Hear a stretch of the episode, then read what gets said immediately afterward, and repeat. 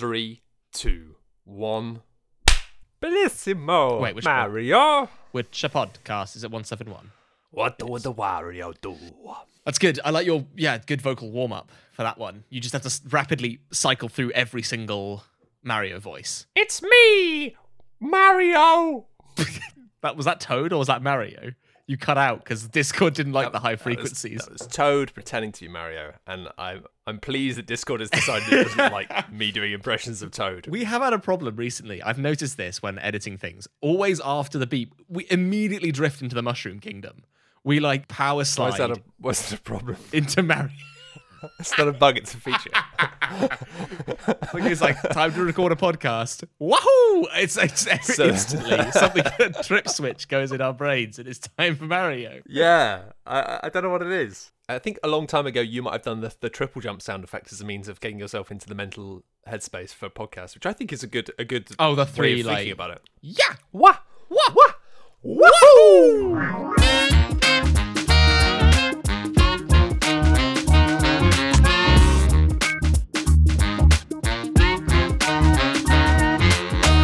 Hello and welcome to the very 171st episode of the Shut Up and Sit Down podcast, a podcast about board games, board games, and the people that love board games.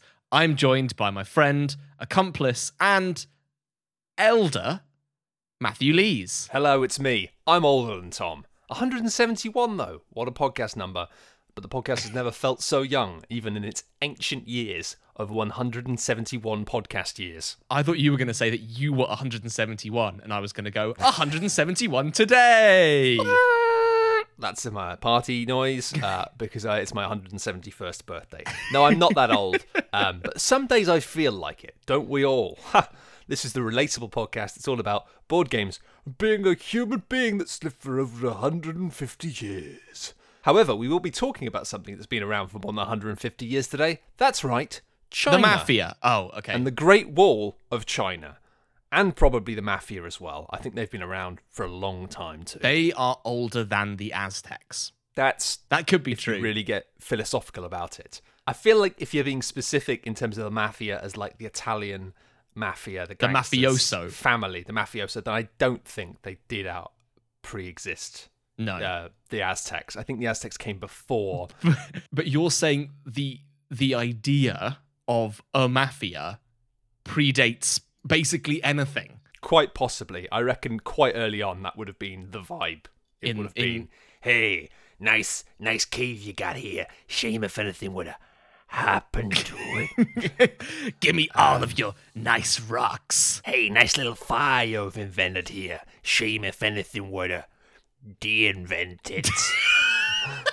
and finally, on today's podcast, we're going to be talking for a little bit about the initiative, as promised in last week's video review on the website, which you've not watched yet. You should go and check it out. It's a very exciting box, but we're not going to be talking about that game in much detail. I'm just going to be easing you into a couple of spoilers. Yeah, that's right. if Straight you want to know spoilers. if, straight to the spoilers. If you want to know what things that I've alluded to that this box does, because you're never going to play it, etc., then at the end of the podcast, do listen to that. If you don't want to know what about the spoilers, then don't listen to the end of the podcast. Just stop listening at that point. We'll make sure it's clearly signaled. And without further ado, let's podcast.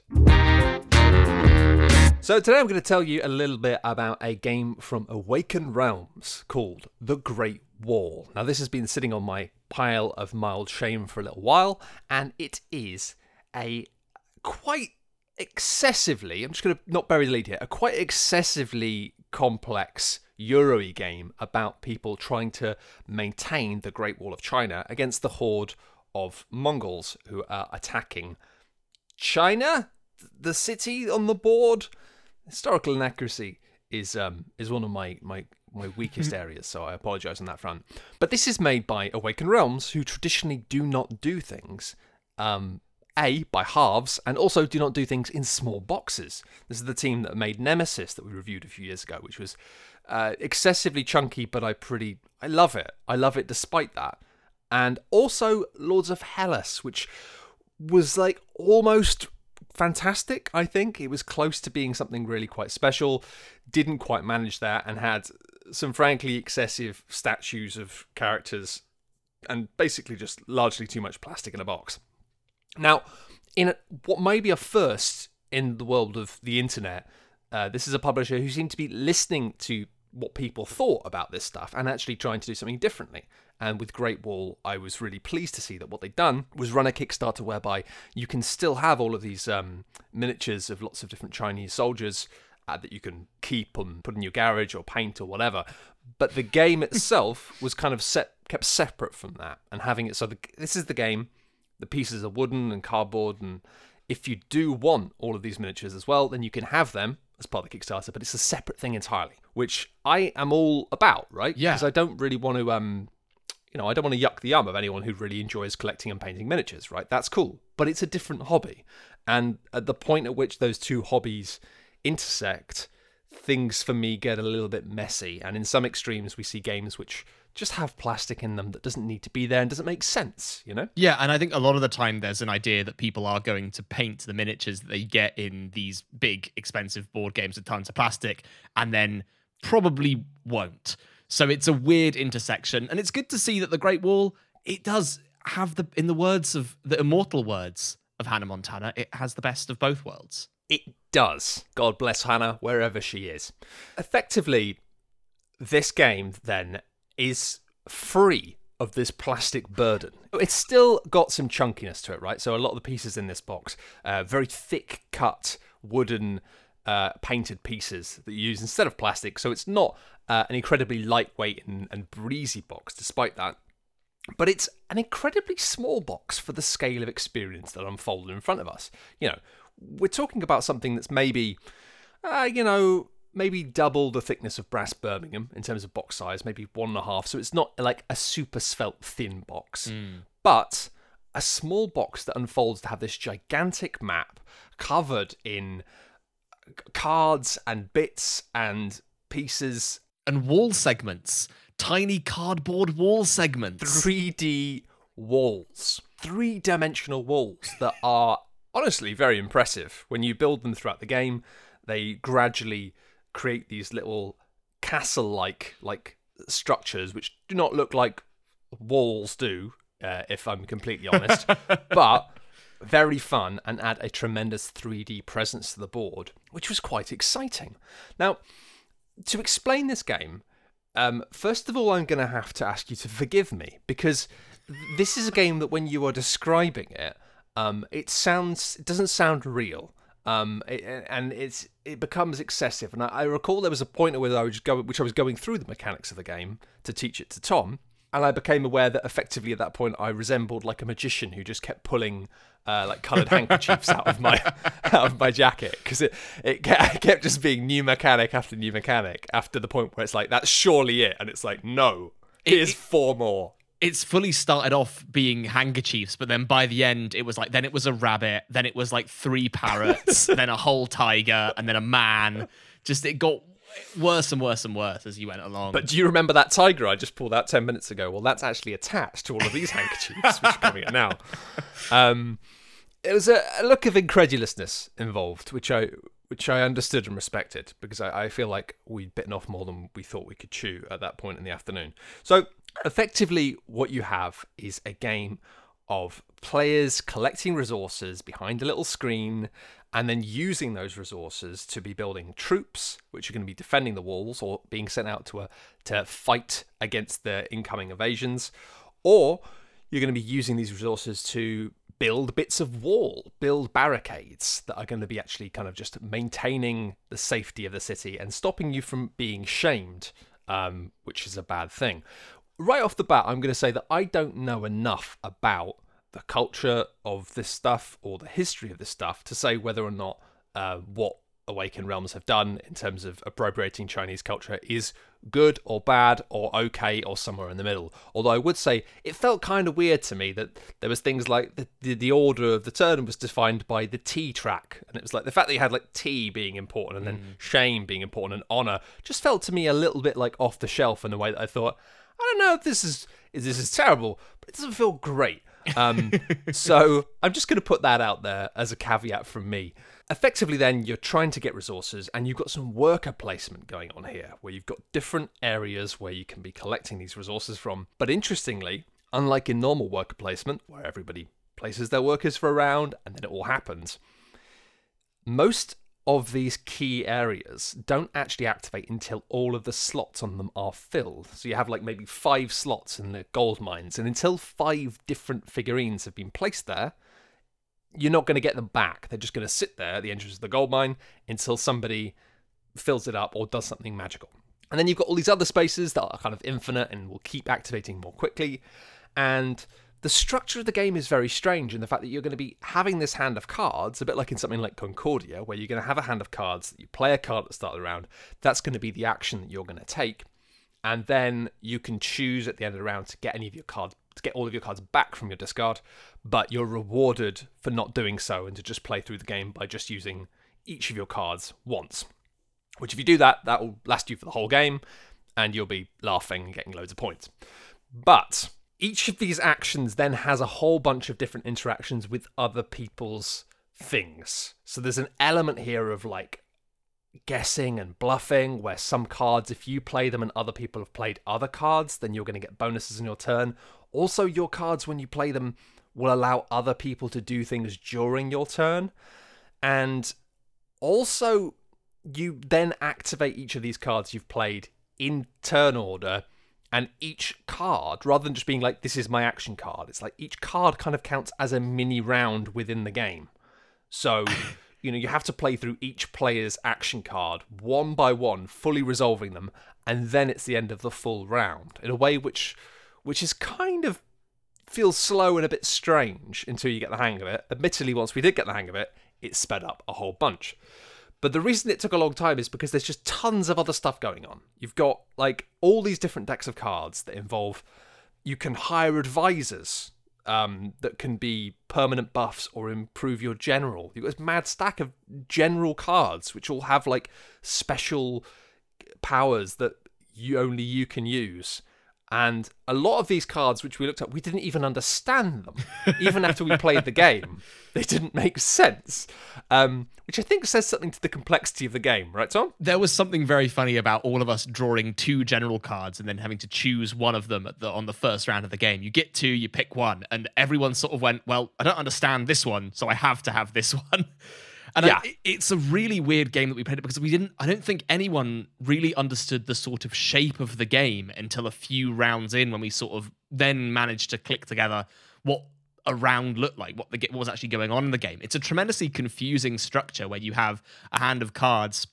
You know, just going through that that basic turn order where you play a card from your hand, but everyone plays a card at the same time. Then you choose which order they activate in based on turn order. But then within that turn, someone might get an activation in the middle of it, which you resolve separately. And then when the spaces activate, it's really odd in terms of flow. It doesn't slink together yeah. nicely. It's a sort of weird mess. And then you've got that guesswork based on what cards are right. going to play, based on what's in their discard, and then what order are things going to unfold in. And it's you know this this whole game in a, in many ways doesn't really make any sense until you remember that it's by Awaken Realms. Right. You know, I was thinking about this a whole bunch, and the fact that really what they've done here is the same thing they did in Lords of Hellas. And in Lords of Hellas, it didn't really quite work either. But here, I think it works even less effectively in the fact that what they've done is they've just mashed together loads of different ideas in a way that is tremendously exciting, but arguably just too much, right?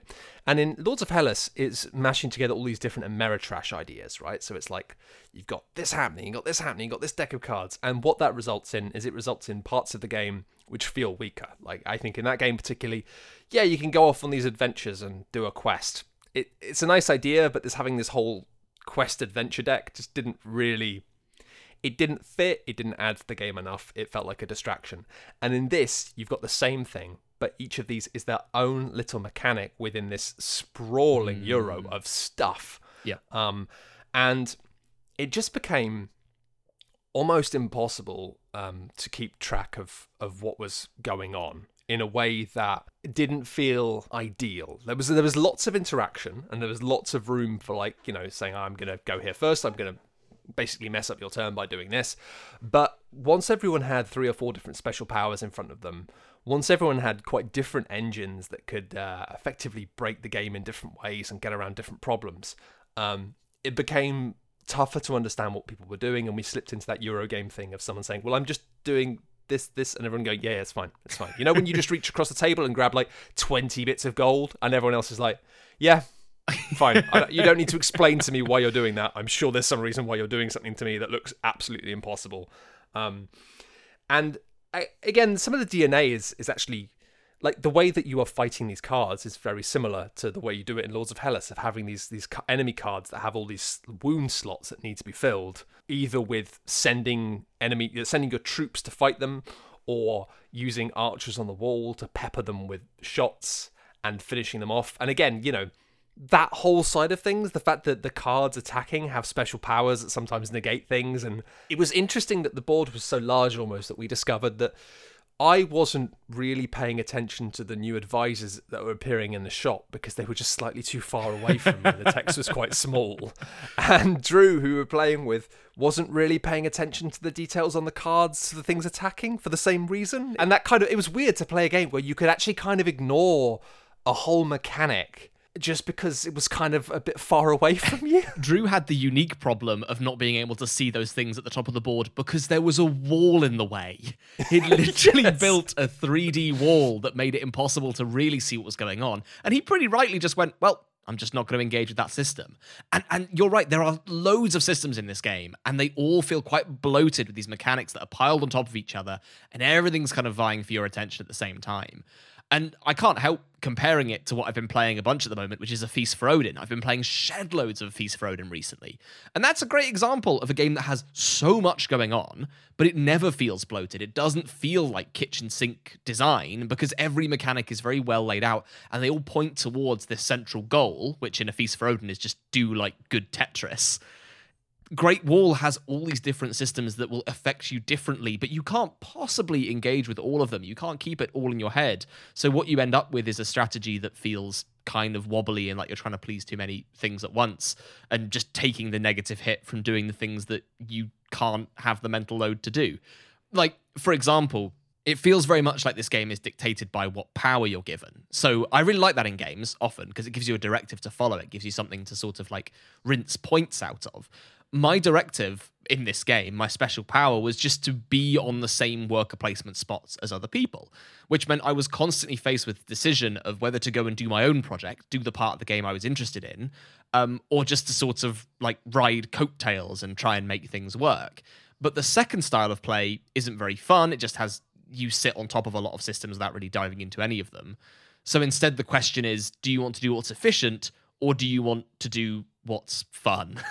and crossing from one into the other is really hard because the game's like very inflexible. Once you've started going down one route it feels like you're sort of locked into that. You can't really engage in or have a dabble in something else because you're very much the guy that does resources. I never dealt with that system and resources were a problem for me for the whole game in a way that I just sort of gave up on caring about towards the end. I think also though in, in the areas where it is flexible, it loses focus, right? And I think that that's that's the main issue I had with it is it, it does manage to tie together all of these different systems and all these different levels of complexity, but in doing so, you have a game where you have like five different types of you know four or five t- types of resource which you use to to um, to buy stuff or mm. spend stuff, and really they're they're sort of interchangeable in the way that doesn't feel that weighted. You know, there are situations where you have to use this or you have to use this, and actually, you know, it's not that they're like literally pointless. But in terms of the main physical resource of gold, wood, and stone, a lot of time what it comes down to is,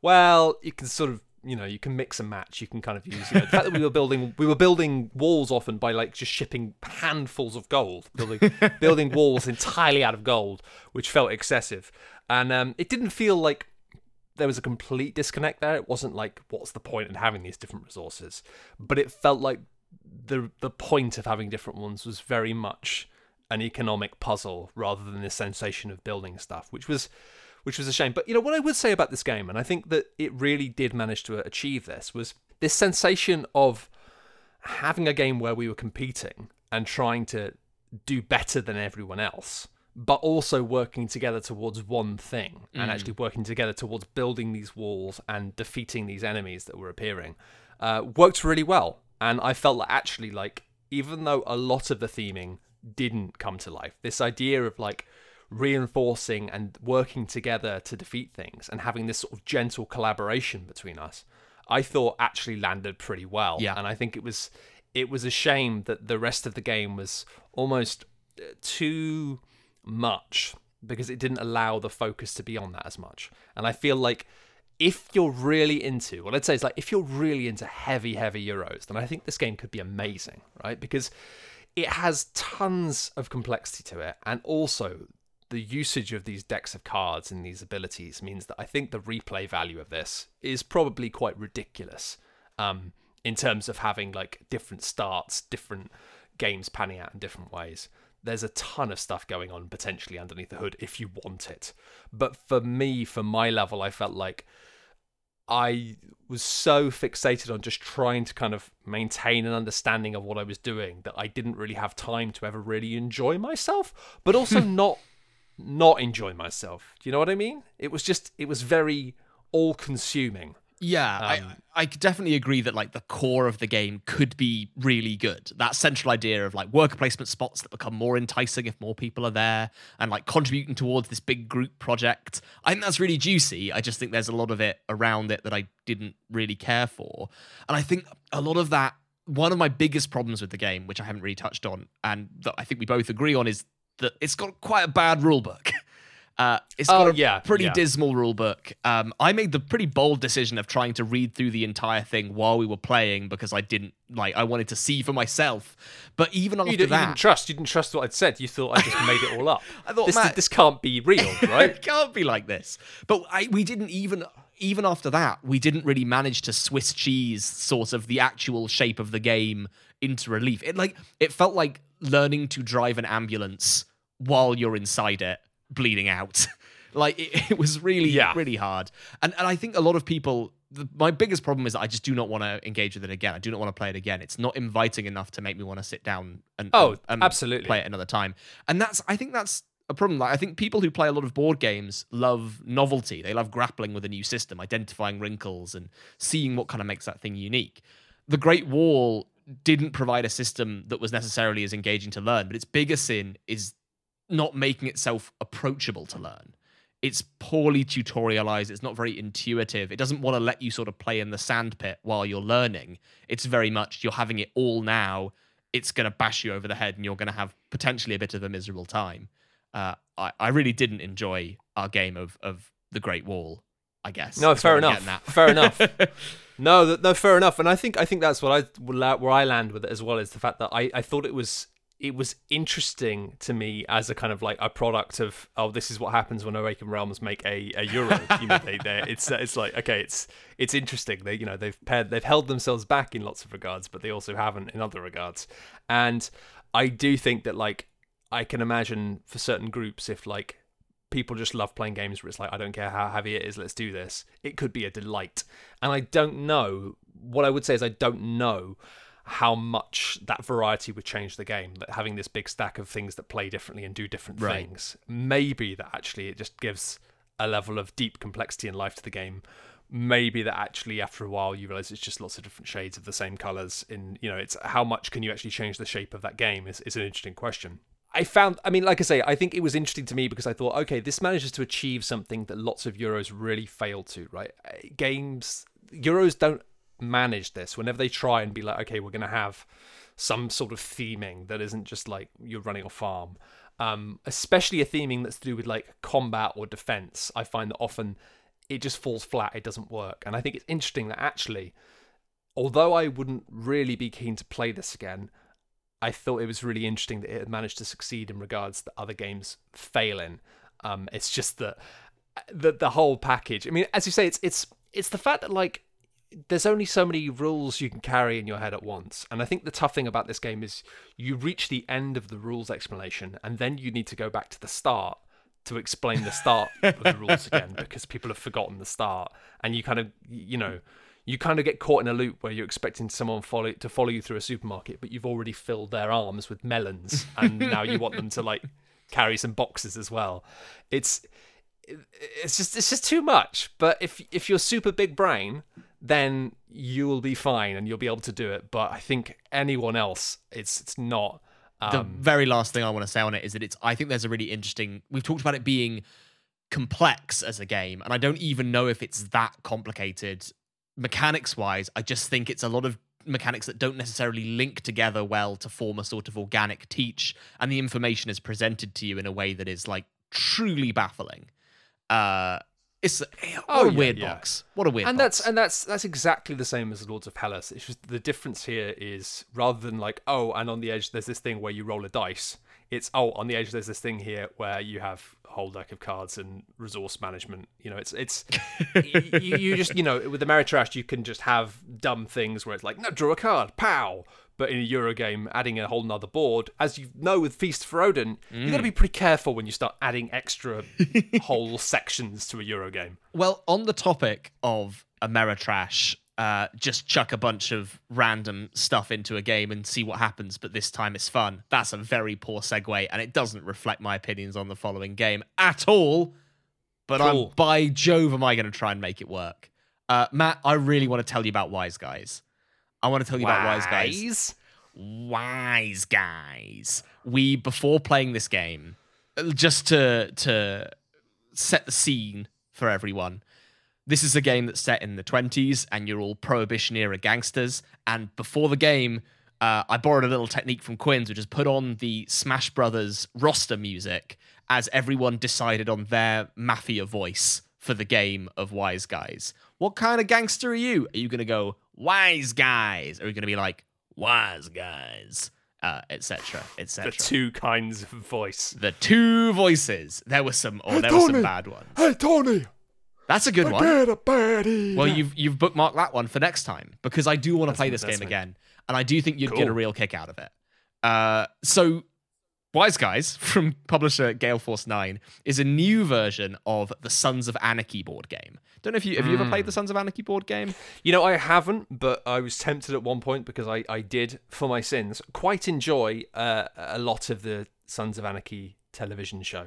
I watched it for maybe three or four seasons until uh, they went to another country as part of the plot, and it became so ridiculous that I lost any ability to follow the illusion of the show. Did it have And that thing? As much as I'm going to say without spoilers. did it have that thing where when they go to another country, it's the same country, but they've just changed the color grading on the footage? So it's like No, we're going down they- south, orange filter. they like they done something else, but it was uh, let's just say for somebody who lives in the United Kingdom, absolutely unbelievable and ridiculous to the point of being embarrassing. But I feel like if if you're in America, maybe you just wouldn't have noticed or would have thought it was okay. But anyway, I don't want to I don't want to spoil a television show that's maybe getting on to 15 years old at this point. but uh, let's just let's just roll on. Well, I think I was about 15 years old when I had the Sons of Anarchy board game. Uh, it was a pretty great, pretty trashy game of moving motorcycle boys into each other's territories, making deals over tiny little plastic guns and tiny little plastic bags of cocaine.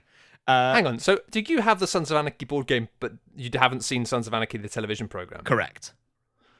Youth is wild. Okay, carry on. One of my friends had seen the Sons of Anarchy TV show and was consistently making references to it that nobody round the table understood. Uh, Get them was- on. I'll talk to them about it. Get them on now. Call them up. Get our Sons of Anarchy expert on. They'll agree with me. All right. So, Gale Force 9 has rethemed this and they've updated the rules to make it into Wise Guys. It's the same core, but it's got a Prohibition era theme. You're smuggling booze rather than drugs, and everything is very 1920s themed. How this game works is you sort of have a map of chunky tiles representing the locations for your gang members, which are represented by these circular cardboard tokens, to go and exploit. So, for example, you might go to the gun factory and exploit it to turn some money into some guns. Or maybe you go to the distillery to get some booze for free. Or maybe you go to the town hall and you become the boss of bosses, uh, a token that gives you tie breaking rights over like everything in the game.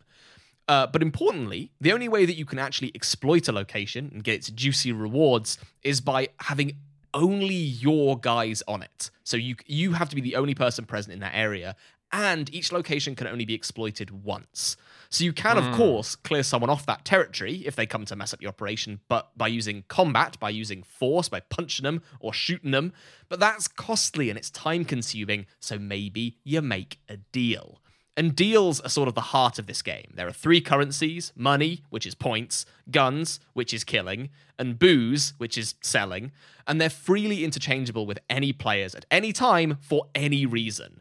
And like, that's what's foundational. That's what's joyous about Wise Guys is that it it's a game that lets you make actual threats. Like you can say to someone, "I will use this power if you don't give me money or guns or booze or all of them." And then this very real kind of like mafioso veneer like slides in when if that person denies like your threat, they go, "No, I'm not going to give you anything." You might have to use that power on them to sort of assert dominance over the table that you are not to be messed with.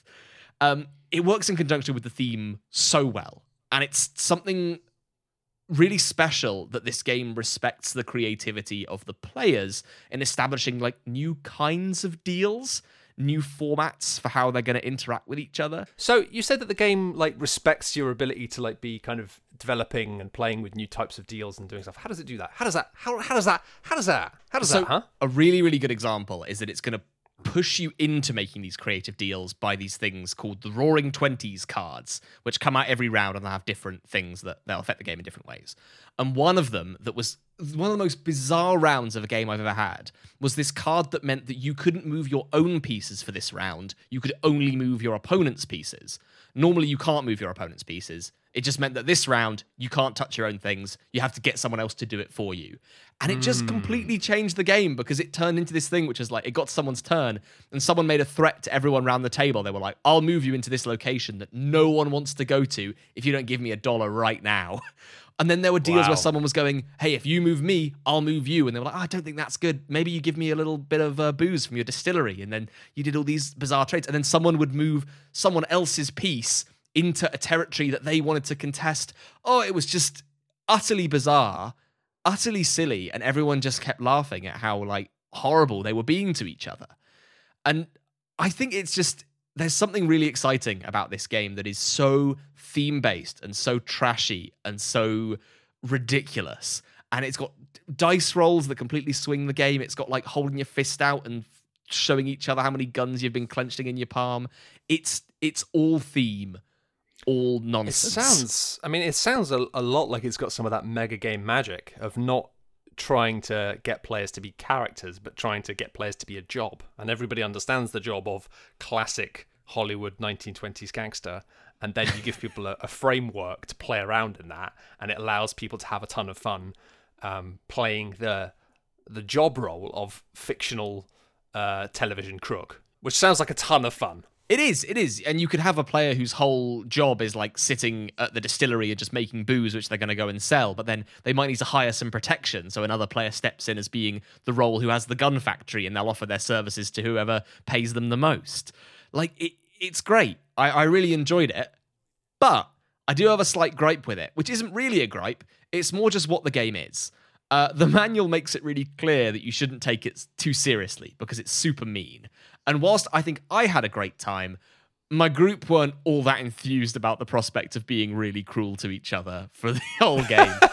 I think it started off with a lovely sense of like it being a bit silly and oh damn you, why'd you do that? And then as the game went on, it became a little bit of a slugfest and people got annoyed at each other that they were blocking the space they really So liked. really, you like the game, but your review of your friends is that they're not cruel enough. They're, yeah, they're too weak, basically. weed to well this is how you got to weed out the weak isn't it Yeah. you gotta you gotta corner the weak ones at the back of the cave and then uh form your gang get some some sticks and go out and steal some fire We're back to prehistory again.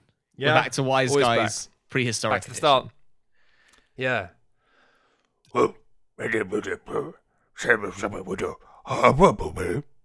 What Matt's saying there is, uh, Tom, can you tell us about the changes that this game makes to the Sons of Anarchy original board game? And yes, I will very briefly. oh thanks great yeah there are two big changes, and I'll just uh, quickly list them off now uh, for people who have played the original and wondering about getting this one. I don't think they're substantial enough to warrant buying this game fresh, but they might be a good way to coax you into the system.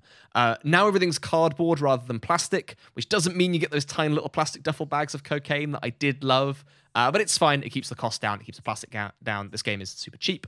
But also, you've got that your made men, which are previously just members of the gang, have got this balance of uh, stats for slugging and talking. And again, it's not huge. It's not the biggest change. It's very slight, but it does feel like a change for the better rather than for the worst. But if you didn't like Sons of Anarchy, you won't like this for its changes. But if you did like Sons of Anarchy, the changes aren't like shattering. Uh, that's it. That's all I got to say about Wise Guys. I just had a good fun time being a gangster. And Yeah, no, I, I, I want to check that out. I want to. It's funny. I feel like the, basing on the framework of the game, I feel like I'd be way more interested playing it with being um, uh, traditional cartoon like uh, 1920s gangsters than uh, than drug running motorcycle gangs. I think, there's it's just a much better thing. there's there's a there's a vast difference thematically there, and the fact that you know the Sons of Anarchy theming is is very directly violent and dangerous, whereas I think that like you know 1920s there's a lot of shrugging and hats involved, uh, and the implication of potential violence down the road without it being outwardly like we're the big dangerous dogs on this road, and you better get off it if you're afraid of Yeah. dogs. Um, which I think is just a ton more fun to play with. Yeah, I, I absolutely that is 100% true. We had so uh few relatively few fights in this game because it was more about implied violence whereas in Sons of Anarchy you're like we're the motorcycle boys. We're turning up and we have guns and we're going to shoot you. When Uh, you've you know got a hammer, everything looks like a nail. Exactly. Spoilers incoming. I repeat, we have spoilers incoming. Lock up your spoilers. But hold on, why would you lock up your spoilers if the spoilers are coming in? Like you've already Uh, got spoilers you don't want them. in. You don't want them any more spoiled than they've already been. Then that's The double spoilers spoiled. going to be unleashed. Unlock your wait, lock away, make sure that your spoilers are locked up because wait, hold on. I think I've just said the same thing that I- you did. Yeah, exactly. Right. Look, the bottom line is we're about to talk about the initiative. I'm going to let you in on secrets that the game does because I think it's cool, but I didn't want to put it in the YouTube video. We've put it in the podcast as a means for people to be able to have a listen. If you do not want to know about this stuff, if you want to check out the game or you just don't like having things spoiled for you, then stop listening to the podcast now. I promise you, we're just going to talk about that and then it's going to end abruptly and that's it. So you've got five seconds now, and then I'm going to start spoiling things about the initiative. Rapid fire. Five, four, three, two. Let's spoil. Spoilers. So, um, this game has obviously the comic book element where you're going through doing the story, and it's also got this actual like game that you're playing, which is the game in the comic that the kids buy. It's the game in the game that's in the game that's in the game. the game in the game that's in the game that's in the game. The key, it's called. The key, yeah. And there's some really neat stuff between the missions, right? In terms of getting you to do these little puzzles, because you got puzzles in the main game, as we showed in the review, where you have to crack the code uh, before you run out of time. But then in between that, you're getting these cards, and on these cards, sometimes you actually have like little coded messages or little bits of things scrawled on them that don't quite make sense. But the idea is, as with Pandemic Legacy, you keep these cards, and as you go through, you can refer back to them later on, and they might contain information that A, you can now decode because you've learnt more ciphers or more patterns, or B, hmm. might just generally be useful in other ways. And some of the stuff that really surprised me in this game that I thought was really very neat um, was at one point, like at multiple points, what it'll do is you'll read a page of the comic and then it will say, if you know the answer to this question or whatever, then go to this page in the comic. Otherwise, go to this mm-hmm. page. And it's then choose your own adventure. it's kind of choose your own adventure, but it's like, can you crack a puzzle now? There's like a solution. Do you know what it is? And if you don't know what it is, then you, you skip it. But at that point, there's always a way you can work out something. And what's neat is the first one of these is something where you see it in the background and you realize that actually the code cipher you need, like the, the system you need to break the code that you're currently stuck on, is just written on the chalkboard in the back of one of the pictures in the comic frame in a way that's like, that's it, it's a nine by nine thing, that's the cipher. And it's like, that's ah. fun. And then there's another one where one of the cards has a question on it and you have to answer the question. And then you realize that on the edge of the card, there's like some sort of weird squiggly lines going around, some like background shapes. And when you align that in the comic book, it perfectly aligns with some squiggly background drawings in the comic that then complete to actually form letters that complete to form a word. So it's literally you have to put the card in the correct position in the comic. And then it's like it reveals a whole secret message. Again, And so is this stuff just trying to get you to s- stumble on this organically, or is it telling you specifically solve this thing and you have the tools available to you, or do you just happen upon these solutions by being inquisitive? I mean, the solutions are always like in the area where you are currently. So it'll be like you read this page, it'll say go. You know, you have you'll have just uncovered a secret card um, from the last mission, which are like you know, basically you just get these cards and it'll tell you like get secret 17 and then you get it and you add it to your little pile of, of secrets that you have and a lot of them are like literally just like here's a card which explains how to use a cipher on it uh, but some of them have like encoded messages on that you have to come back to later or maybe you can crack now. And yeah so it's it's usually that the clue you're going to look for is going to be to do with the most recent secret you got and there's probably going to be something that aligns like on that page somehow. There's going to be something around this part of the comic because it doesn't really want you flicking through the comic because it's very much a case of like not wanting to look at pages you're not supposed to. But Yeah. again this is something that didn't like blow us away when we were playing it because we'd seen that kind of thing before. But if you haven't, if you ever haven't ever seen that kind of like hmm. secret messages in comics based on overlaying things, it's got a couple of really neat ideas which were great. The real chef's kiss moment came about when we realized one of the first things we did was we looked for to see if there are any secret components in the bottom of the box because you know ever since Gloomhaven, it's just a thing you do, right? Is there anything in the bottom of the box? and there was nothing in the bottom of the box. But then later on, we cracked one of these codes that just said like, look inside of the, and it said like, false bottom, like false box bottom or whatever. And it's like what? And then we realized that it's like there was literally like a fake bottom to the box. It was very well done, and it was that thing of being like, That's actually, hang on a minute. And then within that, you find extra components and extra rules. Um, I mean, it was just delightful. Like it was the fact that we looked for it and not found it. It, it shows you how well they've done a job of it.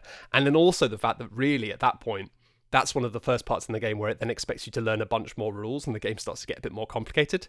And framing that as being like, we were like, oh, this is so cool. And it's like really excited to read more rules, which I just thought was like, this is pretty amazing. Like, you know, it's one thing to have a nice, fun surprise, but yeah, I, I just thought if you have not, if you don't play board games much and you haven't heard of this like hiding things in the bottom of the game before, then that I felt would be like a real like mind blower.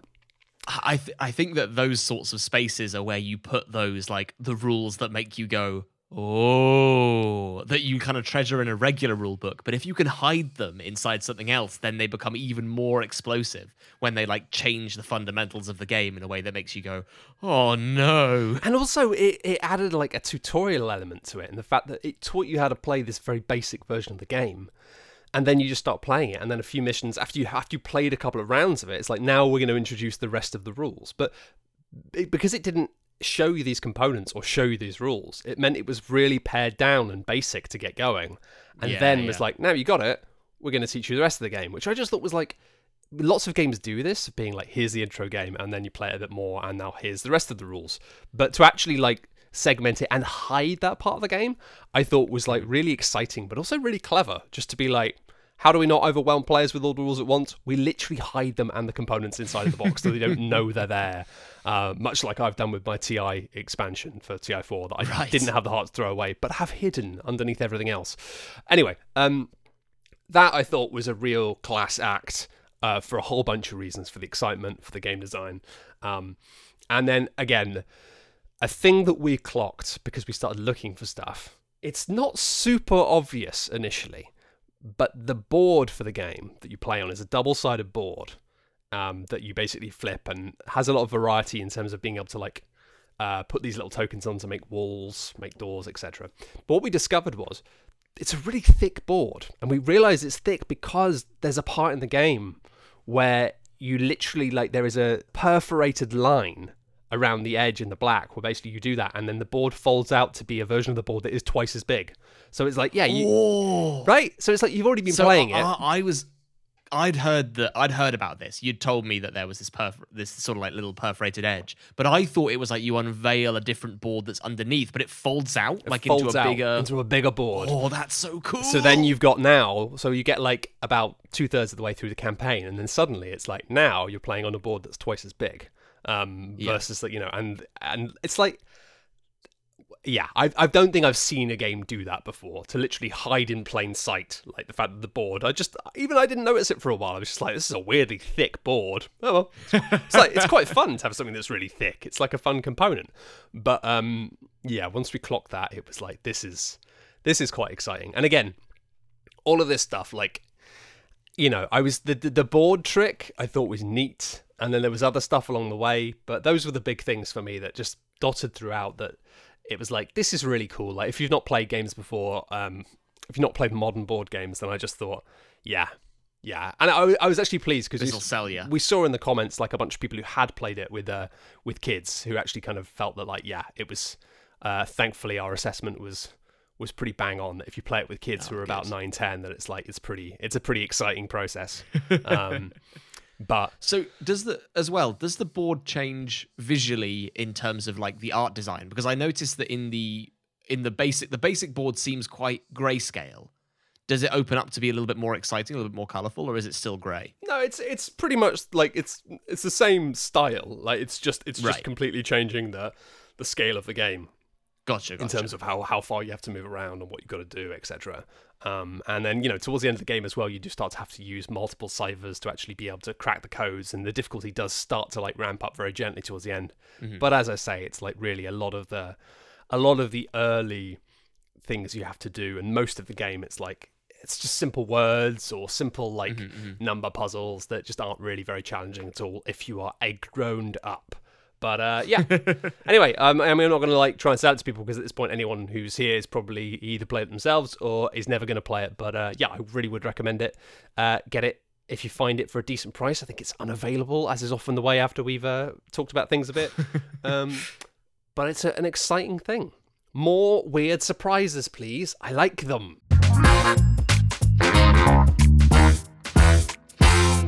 And that is all we have for you on today's pod platter of audible bits for you to pop into your mouth and ears. Thank you very much for listening to the Shut Up and Sit Down podcast. Um, if you've enjoyed the podcast, then hey, why don't you come back and listen to it again next week?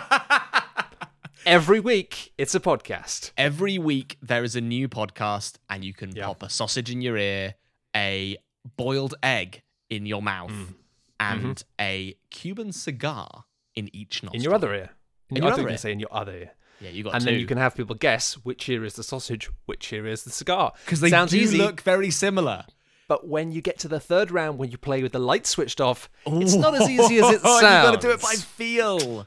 Yep, or smell. Thank you for listening, and we'll see you next time. If you enjoy the podcast, why not give it a review on whatever platform you like? I don't understand how the internet works in 2022, so maybe you just want to like stand up in the corner of a park and like list out some of your grievances or positive things that you think about the podcast to strangers. Or maybe if there's no one there, just shout at ducks. I don't know, but whatever you do, thank you for doing it. And we'll see you next time for more of the Shut Up and Sit Down podcast. Like a pro. Bye. Bye.